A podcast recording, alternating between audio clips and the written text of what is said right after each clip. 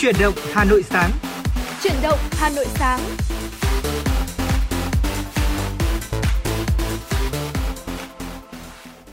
Trọng Khương và Lê Thông xin chào quý vị thính giả. Quý vị và các bạn đang đến với Chuyển động Hà Nội sáng.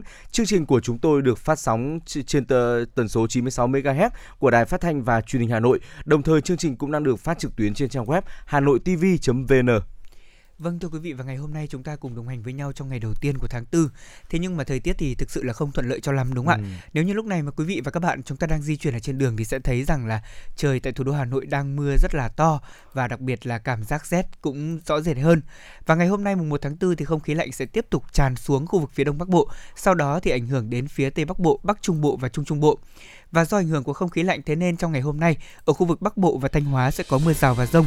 Cục bộ thì sẽ có mưa vừa mưa to với lượng lượng mưa từ 30 đến 50 mm trong vòng 24 giờ và có nơi trên 70 mm trong vòng 24 giờ.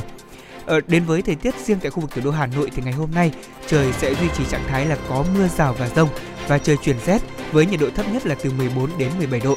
Do đó mà quý vị thính giả nếu như chúng ta có công việc phải đi ra ngoài thì uh, tất nhiên rồi không thể thiếu được bạn đồng hành đó là những chiếc áo mưa và đặc biệt là khi tham gia giao thông trên đường thì chúng ta hãy uh, giảm chân ga cũng như là đi cẩn thận hơn để có thể bảo vệ cho sức khỏe cũng như là an toàn của chính mình. Còn bây giờ xin mời anh Trọng Cương tiếp tục chương trình với một số những thông tin đầu ngày. Xin mời quý vị cùng đến với một số thông tin thời sự đáng chú ý khác.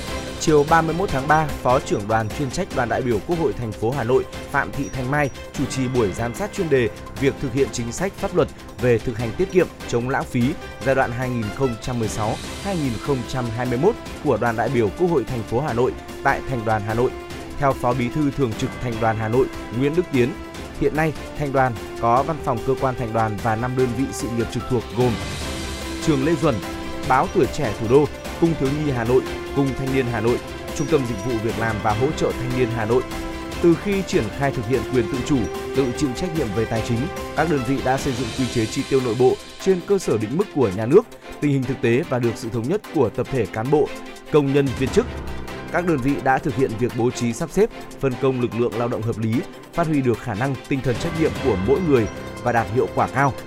Kết luận buổi làm việc, Phó trưởng đoàn chuyên trách đoàn đại biểu Quốc hội thành phố Phạm Thị Thanh Mai cho biết, mặc dù không ban hành chuyên đề nhưng thành đoàn đã có sự lồng ghép trong thực hiện nhiệm vụ chuyên môn các chương trình của thành phố bằng các chương trình đặc thù. Đáng lưu ý, thành đoàn đã thực hiện sắp xếp đơn vị phòng ban, tăng số lượng đơn vị tự chủ. Giai đoạn 2019 đến nay, thành đoàn đã có 3 trên 5 đơn vị tự chủ 100%, tiết kiệm hơn 29 tỷ đồng chi thường xuyên. Thưa quý vị, trong văn bản mới nhất ban hành ngày 31 tháng 3, thì Bộ Y tế đã bổ sung liều tiêm 0,25 ml đối với vaccine Moderna. Đồng thời thì Bộ cũng bổ sung thêm một số nhà sản xuất và nước sản xuất vaccine này. Theo đó thì Bộ Y tế phê duyệt có điều kiện vaccine cho nhu cầu cấp bách trong phòng chống dịch bệnh COVID-19. Tính đến ngày 27 tháng 3, Việt Nam đã tiếp nhận 227,8 triệu liều vaccine phòng COVID-19, trong đó thì có hơn 14 triệu liều vaccine của Moderna. Và liên quan đến vaccine Moderna thì căn cứ vào kết luận của Hội đồng tư vấn cấp giấy đăng ký lưu hành thuốc và nguyên liệu làm thuốc thì Cục Quản lý Dược cũng đã đồng ý cập nhật hạn dùng của vaccine phòng COVID-19, đó là Spikevax, tên khác của vaccine Moderna, từ 7 tháng lên thành 9 tháng kể từ ngày sản xuất ở điều kiện bảo quản là âm 25 độ C đến âm 15 độ C đối với các cơ sở sản xuất vaccine này đã được Bộ Y tế phê duyệt cho nhu cầu cấp bách trong phòng chống dịch bệnh COVID-19. Việc cập nhật hạn dùng này được áp dụng đối với các lô vaccine Spikevax được nhập khẩu vào Việt Nam kể từ ngày 2 tháng 3 năm 2022. Thưa quý vị, Bộ Y tế vừa có văn bản gửi Bộ Thông tin và Truyền thông, Bộ Công Thương, Bộ Văn hóa Thể thao và Du lịch, Bộ Kế hoạch và Đầu tư, Bộ Công an, Ủy ban nhân dân các tỉnh thành phố đề nghị tăng cường phối hợp quản lý hoạt động quảng cáo thực phẩm bảo vệ sức khỏe. Theo Bộ Y tế, để thuận lợi cho các tổ chức cá nhân trong việc thực hiện thủ tục hành chính, toàn bộ thủ tục đăng ký nội dung quảng cáo thực phẩm bảo vệ sức khỏe đã được Cục An toàn thực phẩm Bộ Y tế thực hiện trên môi trường mạng, dịch vụ công trực tuyến mức độ 4 bên cạnh những tổ chức cá nhân chấp hành tốt các quy định của pháp luật về quảng cáo thực phẩm bảo vệ sức khỏe, vẫn còn tồn tại rất nhiều những tổ chức cá nhân vi phạm quy định về quảng cáo, chủ yếu tập trung vào các hành vi như quảng cáo không đúng bản chất của sản phẩm, quảng cáo khi chưa được thẩm định nội dung và quảng cáo không đúng nội dung đã được thẩm định với vai trò là cơ quan thường trực ban chỉ đạo liên ngành trung ương về an toàn thực phẩm, Bộ Y tế đề nghị Bộ Thông tin và Truyền thông xử lý nghiêm các tổ chức cá nhân phát hành quảng cáo sai sự thật, quảng cáo chưa có thẩm định của cơ quan chuyên môn hoặc không đúng với nội dung đã được thẩm định. Các cơ quan truyền thông đẩy mạnh công tác truyền thông để người dân chi mua thực phẩm bảo vệ sức khỏe khi có nhu cầu, không mua qua phương thức truyền miệng. Khi mua thực phẩm bảo vệ sức khỏe phải có nguồn gốc rõ ràng, có hóa đơn, chứng từ làm căn cứ, bằng chứng để các cơ quan chức năng xử lý khi có yêu cầu. Thưa quý vị và các bạn, chúng tôi xin được tiếp tục với một số những thông tin đáng chú ý sau đây. À, thưa quý vị, Cổng Thông tin Cơ sở Dữ liệu Thương mại Việt Nam VNTR do Bộ Công Thương xây dựng với sự hỗ trợ của chính phủ Vương quốc Anh cũng vừa chính thức ra mắt. Đây là cổng thông tin trực tuyến miễn phí cung cấp các thông tin cập nhật bằng cả tiếng Việt và tiếng Anh. Ở phát biểu tại lễ ra mắt này thì Thứ trưởng Bộ Công Thương Đỗ Thắng Hải nhấn mạnh việc xây dựng cổng thông tin VNTR nhằm thực hiện cam kết của Việt Nam trong ASEAN về tăng cường minh bạch hóa về chính sách cũng như là tạo thuận lợi thương mại trong khu vực và hỗ trợ cộng đồng doanh nghiệp dễ dàng tiếp cận với thông tin về chính sách thương mại của các nước trong khu vực, từ đó chủ động xây dựng chiến lược tiếp cận thị trường và nâng cao năng lực cạnh tranh.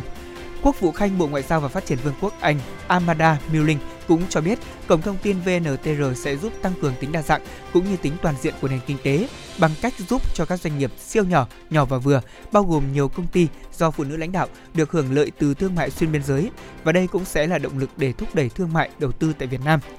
Cũng vào chiều ngày hôm qua thì trong khuôn khổ hội trợ du lịch quốc tế Việt Nam VITM 2022 thì Sở Du lịch Thành phố Hồ Chí Minh cũng đã phối hợp với Tổng cục Du lịch tổ chức họp báo giới thiệu Hội trợ du lịch quốc tế Thành phố Hồ Chí Minh lần thứ 16. Hội trợ du lịch quốc tế Thành phố Hồ Chí Minh năm nay với chủ đề cùng vững bước và cùng đi lên với mục tiêu trọng tâm góp phần phục hồi và thúc đẩy du lịch, cũng như hứa hẹn sự đột phá trong công tác tổ chức cùng quy mô mở rộng cả về số lượng lẫn chất lượng. Sự kiện thương mại du lịch quốc tế thường niên uy tín và hàng đầu khu vực của hạ nguồn sông Mekong này sẽ được diễn ra từ ngày 8 đến ngày 10 tháng 9 năm 2022 tại Trung tâm Hội nghị và Triển lãm Sài Gòn, quận 7, thành phố Hồ Chí Minh. Hội trợ du lịch quốc tế thành phố Hồ Chí Minh lần thứ 16 sẽ mở rộng về quy mô và nâng cao chất lượng sản phẩm, thương hiệu nhằm mang lại sự phát triển cho thị trường du lịch. Theo đó thì mỗi đơn vị tham gia triển lãm sẽ sở hữu một gian hàng 3D nằm trong không gian tổng thể của không gian hội trợ thực tế ảo, có trợ lý ảo tư vấn thông tin và giới thiệu về doanh nghiệp cũng như kênh làm việc trực tuyến với hệ thống kết nối và tương tác giữa khách tham gia trực tuyến với các đơn vị tham gia triển lãm này. Thưa quý vị, theo Bộ Ngoại giao thực hiện chỉ đạo của lãnh đạo Đảng và Nhà nước, đến nay Bộ Ngoại giao đã phối hợp chặt chẽ với các bộ ngành liên quan, các cơ quan đại diện Việt Nam tại địa bàn triển khai sơ tán an toàn cho người Việt Nam tại Ukraine và thành viên gia đình khoảng 5.200 người, tổ chức 6 chuyến bay đưa gần 1.700 người về nước, đồng thời thu xếp cho hàng chục người khác về nước trên các chuyến bay thương mại, bảo đảm công khai minh bạch và thuận lợi tối đa cho người dân. Đến nay, việc sơ tán đã cơ bản hoàn tất, đáp ứng hầu hết nguyện vọng về nước của người dân Việt Nam.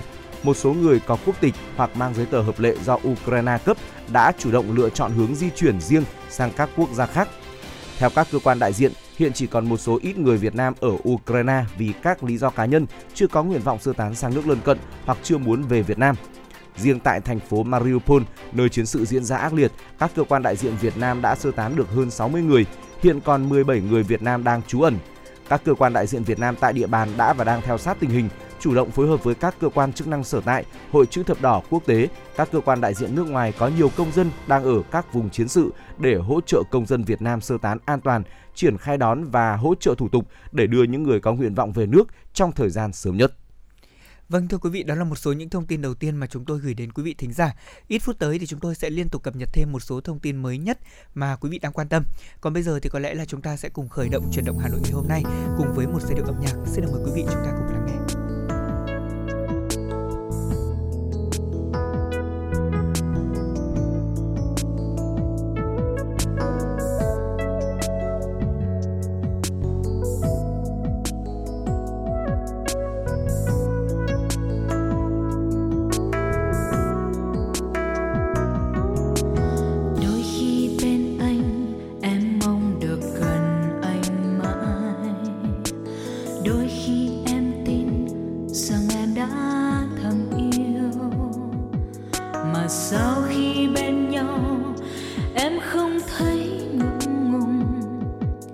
Còn sau khi xa anh, lòng em không thấy nhớ nhung. Phải vì anh vội vàng, nên đành lỡ mất con tim muôn màng. Như mây lang thang, ngập ngừng lời muốn nói. Bao năm bên nhau sao đành chia xa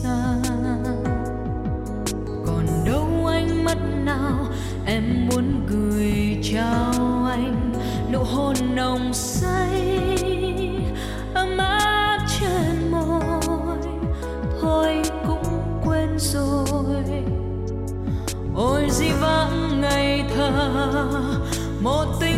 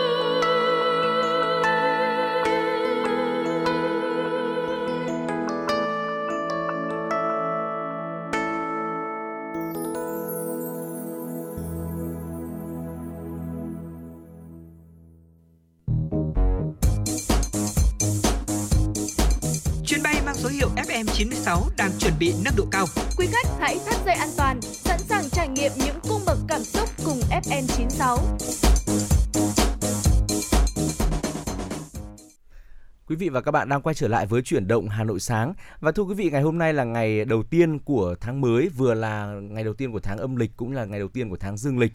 Và hôm nay thì là ngày mùng 1 tháng 3 âm lịch rồi. Ờ, đầu tháng thì là những ngày rất là quan trọng với người Việt Nam chúng ta đúng không ạ?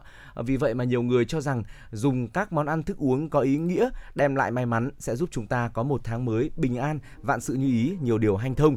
Vậy thì đầu tháng nên ăn gì để chúng ta ờ, cầu mong vận đỏ cả tháng đến với bản thân và gia đình đấy ạ? Hãy cùng với chuyển động Hà Nội giải đáp qua những chia sẻ sau quý vị nhé. Vâng thưa quý vị, đầu tháng thì chúng ta nên ăn gì cho may mắn? Đây là một câu hỏi mà có lẽ là gần như là người nào cũng quan tâm đúng không ừ. ạ? Vâng. Theo quan niệm dân gian thì mùng 1 đầu tháng chúng ta nên dùng những đồ ăn và thức uống như sau. Ờ, đối với các loại hoa quả thì quý vị nên sử dụng dưa hấu ạ. Dưa hấu thì có ruột đỏ, tượng trưng cho sự may mắn. Bên cạnh đó thì quả dưa hấu còn rất là tròn. Người ta ăn dưa hấu vào đầu tháng với một mong muốn đó là tháng mới của mình sẽ được viên mãn hơn, tiền của đầy ắp. Ờ, chúng ta có thể cắt dưa hấu ra và ăn hoặc là chế biến thành các món ăn thức uống khác nhau như là sinh tố này hay là nước ép hoặc là thạch dưa hấu. Bây giờ thì tôi thấy là dưa hấu bày bán trên các vỉa hè của Hà Nội cũng nhiều ừ. và thậm chí là giá cũng rất là rẻ quý vị cũng có thể mua. Hay là chúng ta có thể ăn thanh long ruột đỏ nữa. Thanh long ruột đỏ thì có màu đỏ hồng thế nên là nhiều người cho rằng là ăn loại quả này thì à, vào đầu tháng sẽ giúp cho cả tháng được may mắn đấy ạ. Ừ. ngoài ăn thanh long nguyên chất thì chúng ta cũng có thể làm sinh tố thanh long để thưởng thức cũng rất là ngon. Bên cạnh đó thì à, theo những à, quan niệm dân gian xưa thì chúng ta cũng có thể ăn sung vào đầu tháng ạ. Ừ. Sung thì đại diện cho sự sung túc và đủ đầy, có lẽ là rất quen thuộc với quý vị rồi. Do vậy thì đây không chỉ là loại quả mà chúng ta biết rằng người Việt thường ăn vào ngày Tết mà còn ăn cả vào những ngày mùng 1 đầu tháng thế này. Tiếp đến là một loại quả rất quen thuộc mà có lẽ là quý vị cũng đã biết rồi, đó chính là quả đu đủ. Quả đu đủ thì tượng trưng cho sự đầy đủ đấy ạ. Do vậy mà nhiều người thờ cúng và ăn loại quả này vào đầu tháng với một cái mong muốn đó là cuộc sống của mình sẽ ấm no đầy đủ. Vâng, ở đây đều là những loại quả mà ở miền Bắc của chúng ta có rất là nhiều. Tiếp theo thì chúng ta hãy đến với quả bưởi thưa quý vị. Quả bưởi thì thường có hình tròn, căng bóng cho nên là một số người quan niệm là ăn bưởi đầu tháng thì sắp tới gia đình sẽ thịnh vượng bình an. Bên cạnh việc là ăn bưởi thì à, chúng ta cũng có thể làm nước ép bưởi để thưởng thức rất là ngon. À, chúng ta cũng đừng bỏ qua quả xoài thưa quý vị. Người ta thường ăn xoài vào đầu tháng với ý nghĩa là cầu mong cho tháng mới tiền của dồi dào gia đình sung túc. Và chúng ta cũng còn có một loại quả nữa gọi là quả nho đây ạ. Nho thì là biểu tượng cho sự dồi dào về của cải bởi vì đây là loại quả thường mọc thành chùm sum xuê. Một chùm thì có rất là nhiều quả. À, tiếp đến tiếp đến là quả dừa. Ở miền Nam thì từ dừa à, là đọc trại đi của từ vừa nên nhiều người cho rằng là uống nước dừa và ăn cơm dừa đầu tháng thì mọi chuyện trong tháng đó đều sẽ vừa đủ. Mặt khác thì nước dừa lại có vị ngọt, thanh mát.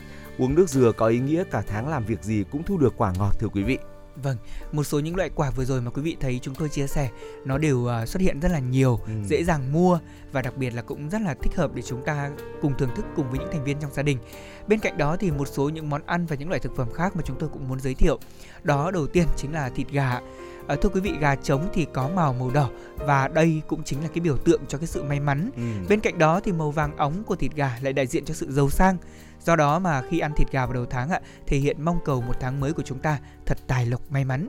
Ở một số món ăn được chế biến từ thịt gà chúng ta thường hay làm, ví dụ như là gà luộc này, hoặc là gà xào xả ớt, gà quay mật ong vân vân. Nghe qua rất là ngon đúng không ạ? Ừ. À, bên cạnh đó thì à, đối với một số những thính giả thì cũng có thể lựa chọn khổ qua tức là mướp đắng nhồi thịt cũng là một gợi ý ạ. Khổ qua nhồi thịt khi mới ăn thì nó có vị đắng ở đầu lưỡi, thế nhưng một lúc sau chúng ta sẽ thấy vị ngọt. Và người miền Nam thì họ ăn món này vào đầu tháng với mong muốn là cái khổ nào rồi cũng sẽ đi qua để có thể thu hái được những quả ngọt trong những ngày sắp tới. Ở do đó thì đây không chỉ là một món ăn mà người miền Nam ăn đầu tháng, mà đây cũng là món ăn được bày trên mâm cúng đầu năm mới như vậy là chúng ta thấy ạ ví dụ như ở người miền bắc thì sẽ lựa chọn thịt gà trong mâm ừ. cỗ ngày đầu tháng thế này còn người à, miền nam thì có thêm món à, canh khổ qua nhồi thịt thực sự đây là những món ăn rất là quen thuộc với chúng ta rồi đúng không ạ? Vâng. Quả thực rằng là món ăn thức uống ờ, nào thì cũng có ý nghĩa riêng của nó và tiếp theo thì chúng ta sẽ cùng đến với món tiết canh. Đây cũng là một món ăn khoái khẩu của rất là nhiều người miền Bắc chúng ta đây. À, nếu mà mong muốn tháng mới mọi việc thuận lợi uh, gọi là gặp may gặp đỏ đấy ạ thì chúng ta có thể là thưởng thức một bát tiết canh bởi vì món ăn này có màu đỏ tượng trưng cho sự may mắn. Ngoài ra thì chúng ta cũng có thể ăn đậu xanh. Đậu xanh hay là đỗ xanh thì có ý nghĩa là làm việc gì cũng thành công nên nhiều người thường ăn món này vào đầu tháng. Những món ăn được làm từ đậu xanh như là chè đậu xanh, xôi đậu xanh rất là phổ biến rồi. Bên cạnh đó chúng ta còn có món đậu lăng thưa quý vị. Bên trong quả đậu lăng có các hạt uh, hình tròn giống như là đồng xu đại diện cho tài lộc. Ăn đậu lăng đầu tháng mang ý nghĩa là giúp tháng mới phát tài phát lộc thưa quý vị. Vâng và tất nhiên là bên cạnh một số những món ăn mà chúng tôi chia sẻ thì cũng có những lưu ý khi dùng các món ăn này để giúp cho chúng ta có thể ờ, đem lại may mắn vào mùng 1 theo quan niệm của dân gian. thì à, khi mà dùng đồ ăn thức uống vào ngày mùng 1 có ý nghĩa mang lại may mắn và tài lộc thì quý vị các bạn chúng ta nên lưu ý một số vấn đề như sau ạ. Đó là mình chỉ nên ăn mỗi thứ với số lượng vừa phải thôi, không nên ăn quá nhiều vì có thể dẫn đến một số bệnh lý. Ừ. À, ví dụ như là chúng ta ăn quá nhiều thịt gà chẳng hạn có thể gây đầy bụng và vì thịt gà có chứa nhiều chất đạm ở trong đó, hoặc là đồng thời nên ăn cân bằng dinh dưỡng để cho bữa ăn của chúng ta là nó đủ chất này, đảm bảo cho các hoạt động ở trong ngày. Một số quan niệm thì cũng cho rằng là nên ăn các món ăn để giúp mang lại may mắn trong mùng 1 là tốt nhất. Ở bởi đây là ngày quan trọng nhất ở trong tháng trong và sau khi ăn các đồ ăn có chứa nhiều đạm thì quý vị không nên ăn hoa quả có chứa nhiều vitamin C vì như vậy cũng sẽ dễ gây đầy, đầy bụng cho chúng ta và thậm chí là có một số người thì bị tiêu chảy nữa. Vâng, à, thưa quý vị vừa rồi thì à, quý vị đã cùng với chúng tôi tìm hiểu một số những món ăn thức uống mà chúng ta nên thưởng thức vào những ngày đầu tháng này. Bên cạnh đó cũng có là một số lưu ý nho nhỏ về việc là chúng ta nên hạn chế ăn những món gì. Hy vọng rằng là với những chia sẻ vừa rồi sẽ là một chút ít thông tin tham khảo để quý vị có thể là lựa chọn cho mình cũng như là gia đình một uh, những món ăn thật là ngon vào những ngày đầu tháng này vừa là ngon miệng mà vừa mang nhiều ý nghĩa khác trong cuộc sống nữa. Chúc quý vị uh, và các bạn sẽ có một tháng mới hanh thông vạn sự như ý và gặp nhiều may mắn. Còn bây giờ thì xin mời quý vị hãy cùng chúng tôi quay trở lại với không gian âm nhạc. Uh, cùng chúng tôi lắng nghe giọng ca của nam ca sĩ Hà Anh Tuấn qua tiếng hát có tựa đề Thương tình ca.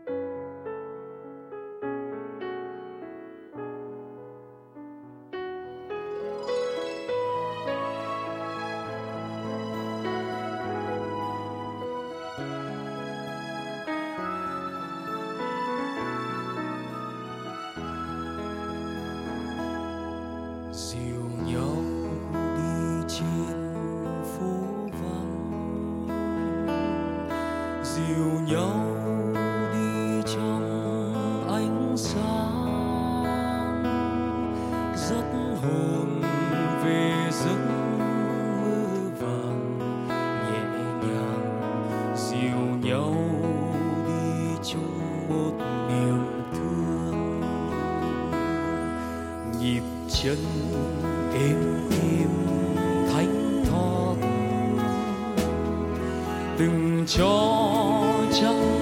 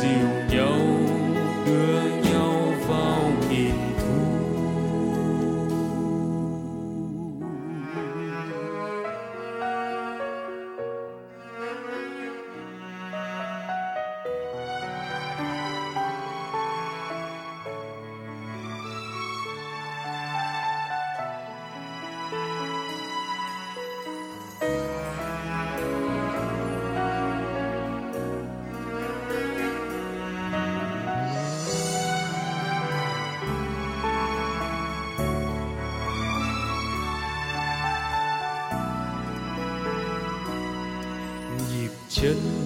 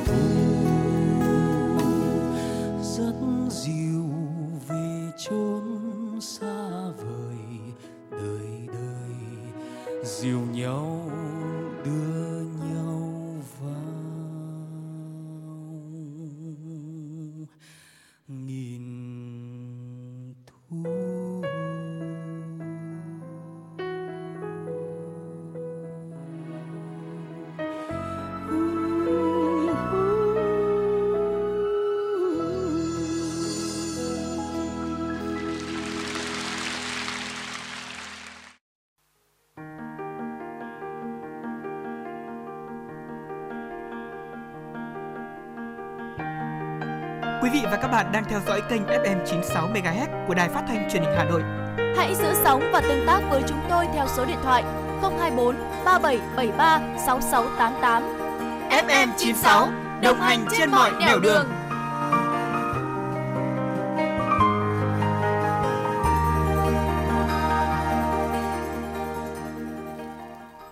Vâng thưa quý vị, quay trở lại cùng với một số những thông tin tiếp theo mà chúng tôi vừa cập nhật xin được gửi đến quý vị thính giả ngay bây giờ.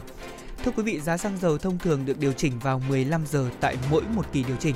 Tuy nhiên thì với việc nghị quyết về mức thuế bảo vệ môi trường đối với xăng dầu, mỡ nhờn chính thức có hiệu lực bắt đầu từ ngày hôm nay.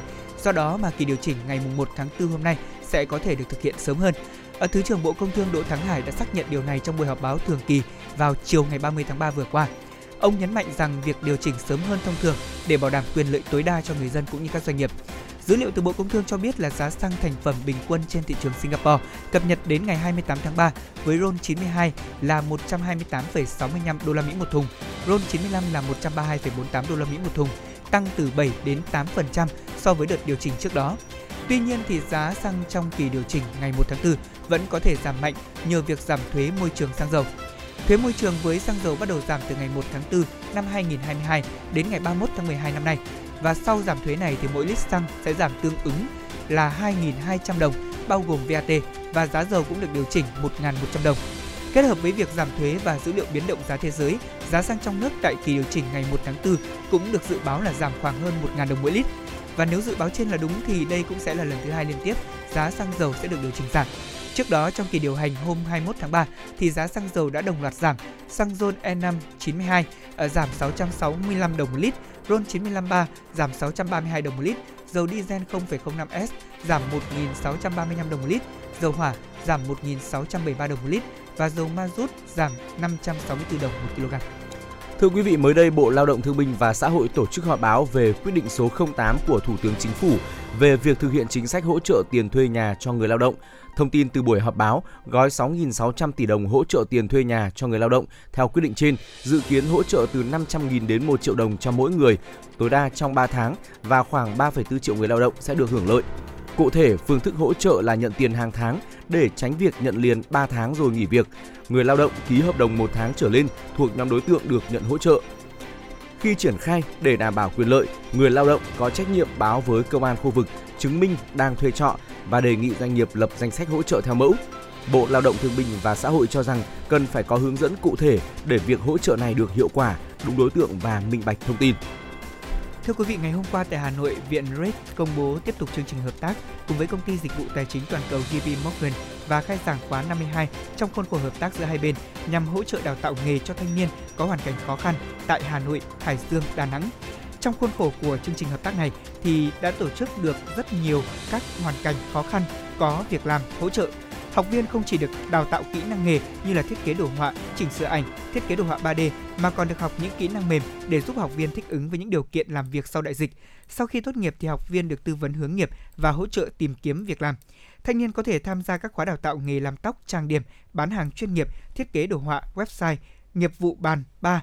Bên cạnh kỹ năng chuyên môn thì REC còn hỗ trợ đào tạo kỹ năng mềm cho học viên như kỹ năng giao tiếp, quản lý thời gian và tài chính, kỹ năng giao tiếp cá nhân nhằm giúp học viên rèn luyện những khả năng và chuẩn mực đạo đức mà các nhà tuyển dụng đề cao hiện nay.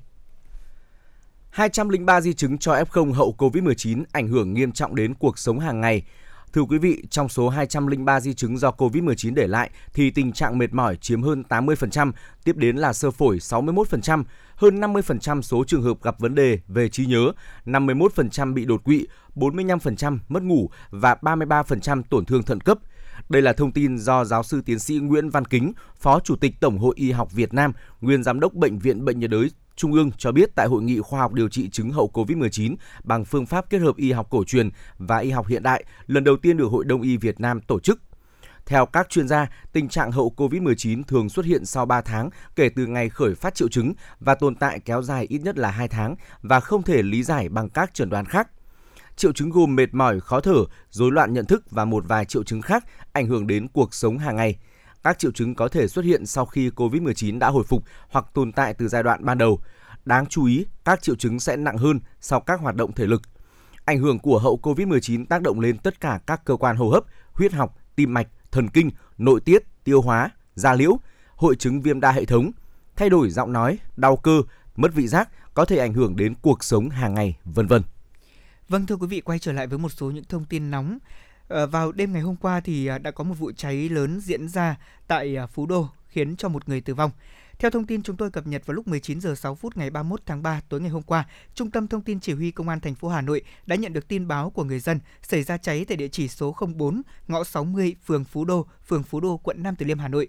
Thông qua nắm tình hình có người mắc kẹt trong đám cháy này, Trung tâm Thông tin Chỉ huy Công an thành phố đã điều động tổng cộng 7 xe chữa cháy và xe cứu nạn cứu hộ cũng như xe chỉ huy cùng hơn 30 cán bộ chiến sĩ thuộc phòng PC07 và Công an quận Nam Từ Liêm xuống hiện trường cứu nạn tổ chức chữa cháy. Theo đó, vào khoảng 19 giờ 12 phút, lực lượng cảnh sát phòng cháy chữa cháy cứu hộ cứu nạn đã tiếp cận được với đám cháy và nhanh chóng thống nhất triển khai hướng dẫn thoát nạn, cứu người và tổ chức chữa cháy. Đến 19 giờ 20 phút, đám cháy này đã cơ bản được khống chế, không để ngọn lửa cháy lan sang các công trình cũng như những nhà dân lân cận. Đến khoảng 19 giờ 30 phút, đám cháy được dập tắt hoàn toàn. Khu vực cháy tại nơi để xe thuộc tầng 1 của nhà số 5 tầng Ờ, một tum kết cấu bê tông cốt thép, diện tích mặt sàn là khoảng 170 m2. Lực lượng cảnh sát phòng cháy chữa cháy và cứu hộ cứu nạn đã cứu được 5 người bị thương, trong đó có tới 4 trẻ em và đưa đi cấp cứu kịp thời, hướng dẫn thoát nạn an toàn cho 7 người. Về thiệt hại sơ bộ, có một nạn nhân tử vong về tài sản đang được tiếp tục thống kê. Và vào khoảng 1 giờ sáng ngày hôm nay thì thủ phạm gây ra vụ cháy nhà trọ cho thuê thuộc làng Phú Đô, quận Nam Từ Liêm, Hà Nội, khiến cho một người tử vong và 5 người bị thương cũng đã bị bắt giữ. Vụ việc xảy ra vào lúc 19 giờ. Qua trích xuất camera phát hiện vào khoảng 18 giờ 52 phút tại nhà để xe tầng 1 đã xuất hiện một người phụ nữ cố ý phóng hỏa trên một chiếc xe máy. Hiện tại thì người phụ nữ này đã bị cơ quan chức năng bắt giữ để tiến hành điều tra và làm rõ động cơ của mình. Thưa quý vị, đó là một số những thông tin đáng chú ý mà chúng tôi cập nhật gửi đến quý vị. À, tiếp theo đây sẽ là một ca khúc mà chúng tôi cũng muốn gửi đến cho quý vị, ca khúc có tựa đề Để nhớ một thời ta đã yêu. Sau ca khúc này, xin mời quý vị hãy cùng quay trở lại tiếp tục đồng hành với Trọng Khương và Lê Thông ở những nội dung đáng chú ý tiếp theo.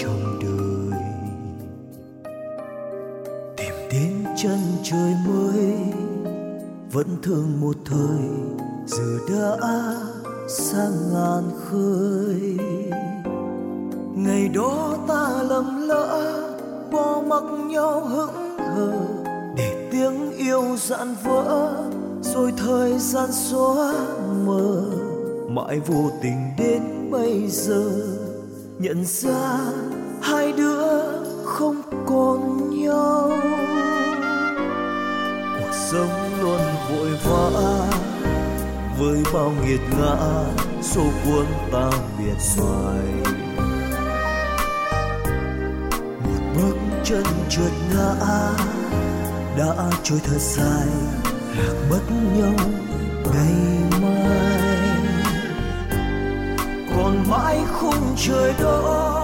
Mình khắp nhau lúc đầu, ngày tháng hoa mộng đó.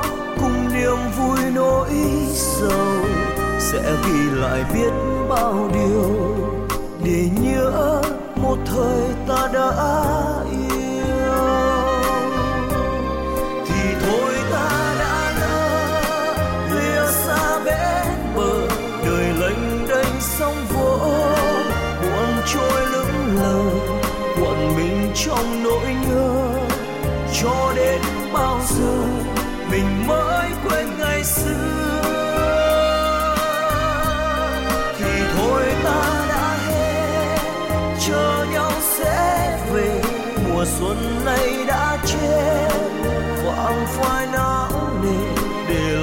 bao hối tiếng ghi khắp tên người gọi mãi trong đêm.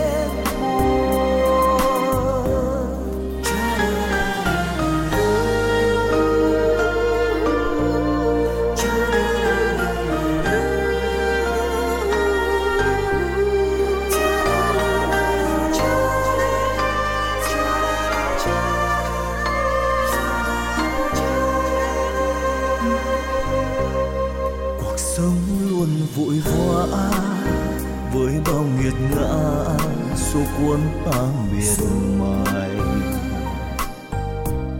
Một bước chân trượt ngã, đã trôi thật dài lạc mất nhau ngày mai. Còn mãi khung trời đó mình gặp nhau lúc đầu, ngày tháng hoa mộng đó cùng niềm vui nỗi sầu sẽ ghi lại biết bao điều để nhớ một thời ta đã yêu. Thì thôi ta đã lỡ lìa xa bên bờ, đời lênh đênh sóng vỗ buồn trôi lững lờ quẩn mình trong nỗi nhớ. Cho đến bao giờ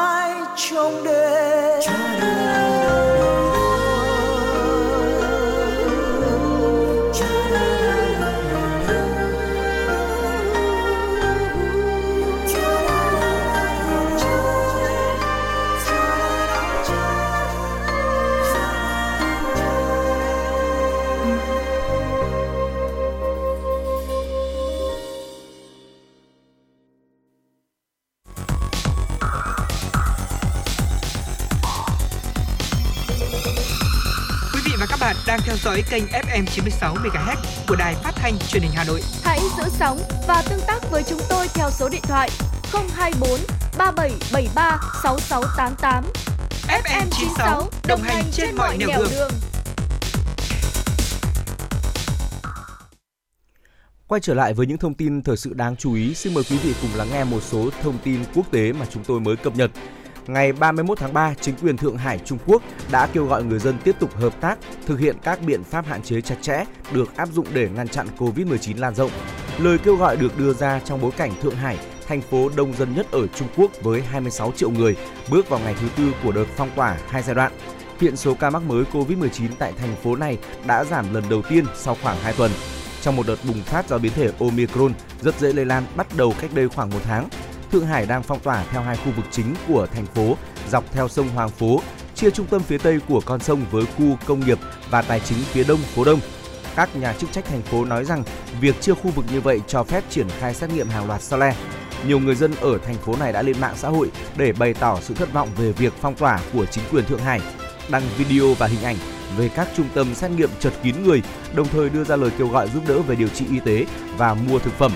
Quan chức chính quyền Thượng Hải Ma thừa nhận thành phố có thể làm được nhiều hơn thế và các nhà chức trách đang cố gắng cải thiện việc cung cấp thực phẩm cũng như giải quyết các vấn đề liên quan đến việc tìm kiếm trợ giúp y tế. Thưa quý vị, thông tin tiếp theo cập nhật mới nhất về vụ rơi máy bay ở Trung Quốc. Lực lượng chức năng Trung Quốc cũng đã tìm kiếm trên khu vực rộng gần 10 triệu mét vuông, đồng thời triển khai 216 xe cứu hỏa và 16 thiết bị bay không người lái để tiến hành công tác tìm kiếm cứu nạn ở quy mô lớn. Theo Tân Hoa Xã thì lực lượng chức năng của Trung Quốc đã tìm thấy hơn 40.000 mảnh vỡ của máy bay Boeing 737-800 thuộc hãng hàng không China Airlines bị rơi ngày 21 tháng 3 tại tỉnh Quảng Tây, miền Nam của nước này, khiến toàn bộ 132 người trên máy bay thiệt mạng. Phát biểu với báo giới vào ngày hôm qua, ông Chu Đào, người đứng đầu văn phòng an toàn hàng không thuộc Cục Hàng không Dân dụng của Trung Quốc cho biết, hầu hết các mảnh vỡ đã được đưa tới nơi lưu giữ để phân loại và kiểm tra thêm. Lực lượng chức năng cũng đã tìm kiếm trên khu vực rộng gần 10 triệu mét vuông, đồng thời triển khai 216 xe cứu hỏa và 16 thiết bị bay không người lái để tiến hành công tác tìm kiếm cũng như cứu nạn ở quy mô lớn.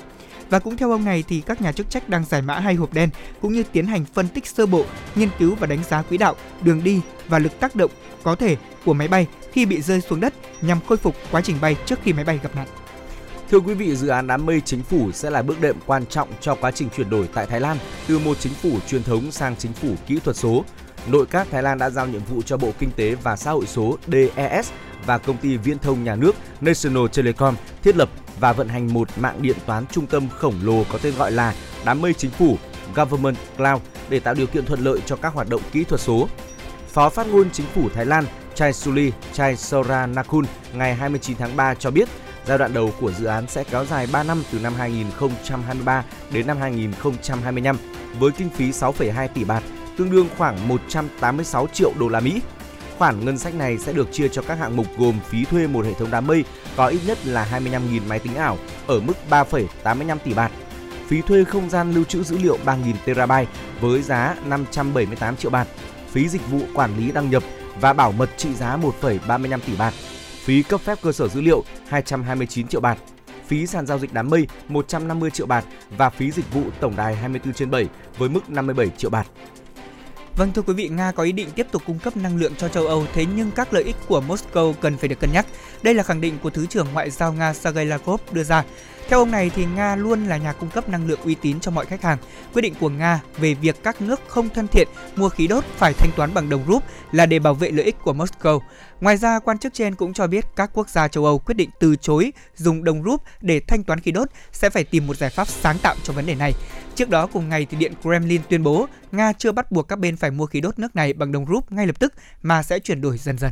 Và đó là một số thông tin thời sự quốc tế đáng chú ý chúng tôi cập nhật và gửi đến quý vị. À, chúng tôi vẫn còn những à, nội dung muốn chia sẻ với quý vị ở phần tiếp theo của chương trình. Còn bây giờ thì xin mời quý vị hãy cùng thư giãn với một ca khúc.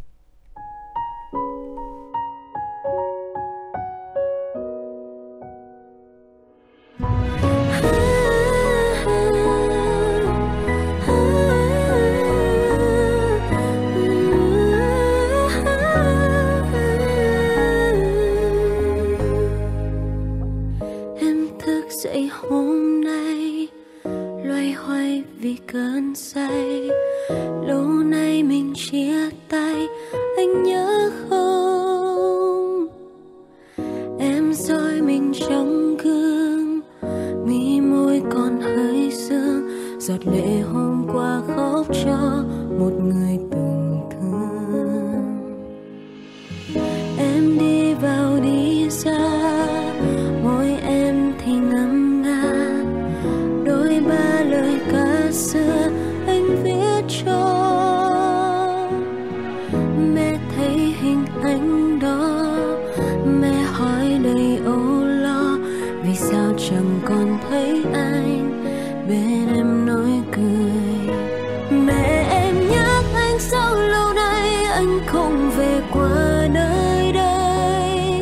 chẳng quan tâm em dạo này em sống sao. Tình yêu sao bây giờ vội vã đến nhanh nên đi cũng nhanh. Còn lại con tim héo khô để dài. Mẹ em trách em sao lâu nay em chưa hề quên đi anh. Lãng quên thanh xuân sẽ trôi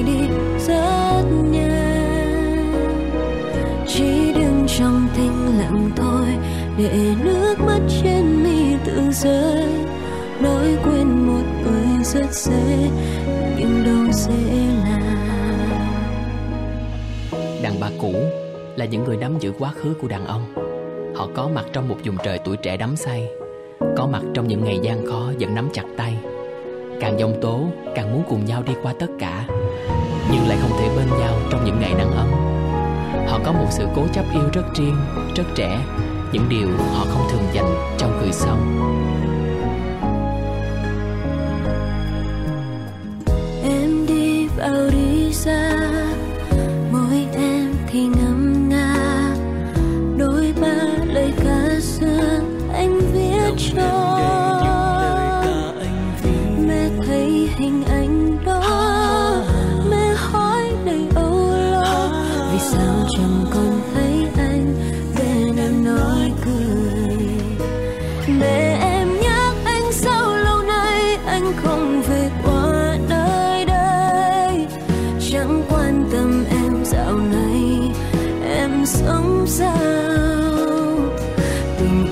sao bây giờ vội vã đến nhanh nên đi cũng nhanh còn lại con tim héo khô để dành. Mẹ em trách em sao lâu nay em chưa hề quên đi anh? Lãng quên thanh xuân sẽ trôi đi rất nhanh. Chỉ đứng trong tim lặng thôi, để nước mắt trên rơi. Nói quên một người rất dễ nhưng đâu dễ là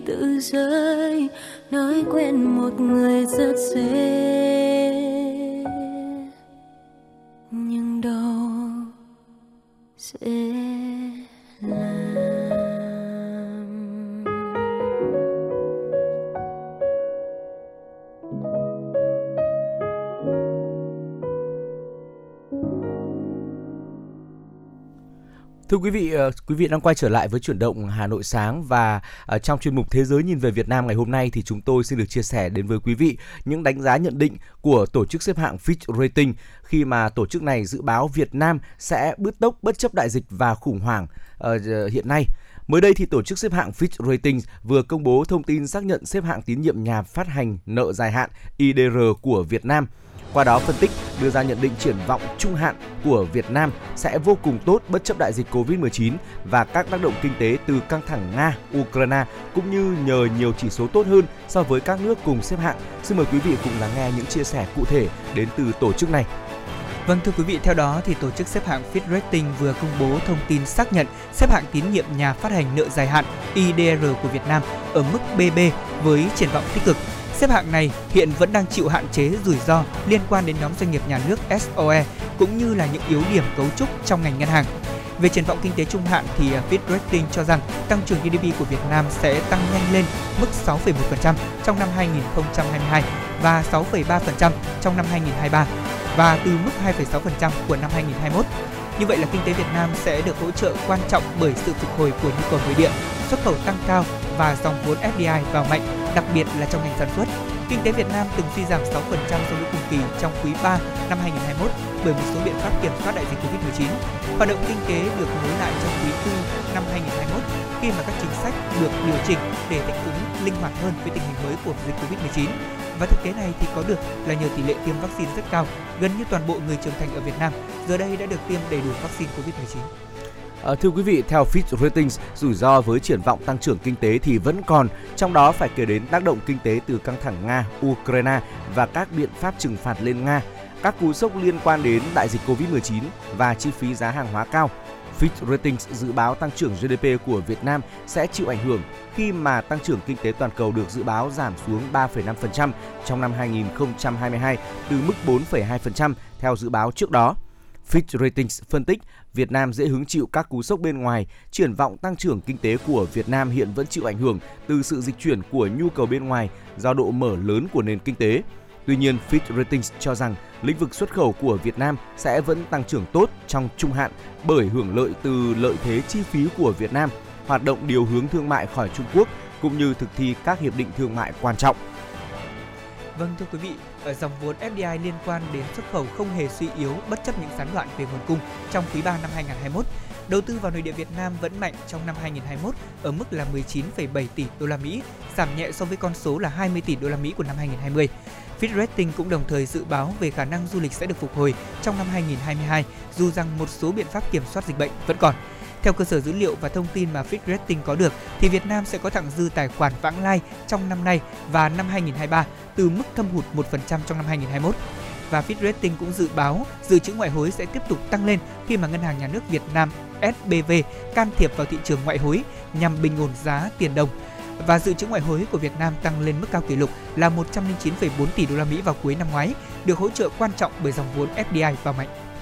Thưa quý vị, tổ chức xếp hạng Fitch Ratings còn cho rằng là tỷ giá tiền đồng sẽ tăng lên trong năm 2022 đúng với dự báo về thặng dư tài khoản vãng lai, dù rằng Fitch khẳng định SBV sẽ can thiệp trong trường hợp biến động tiền tệ lên mạnh hoặc uh, tiền đồng tương đương đầu với áp lực lên giá mạnh.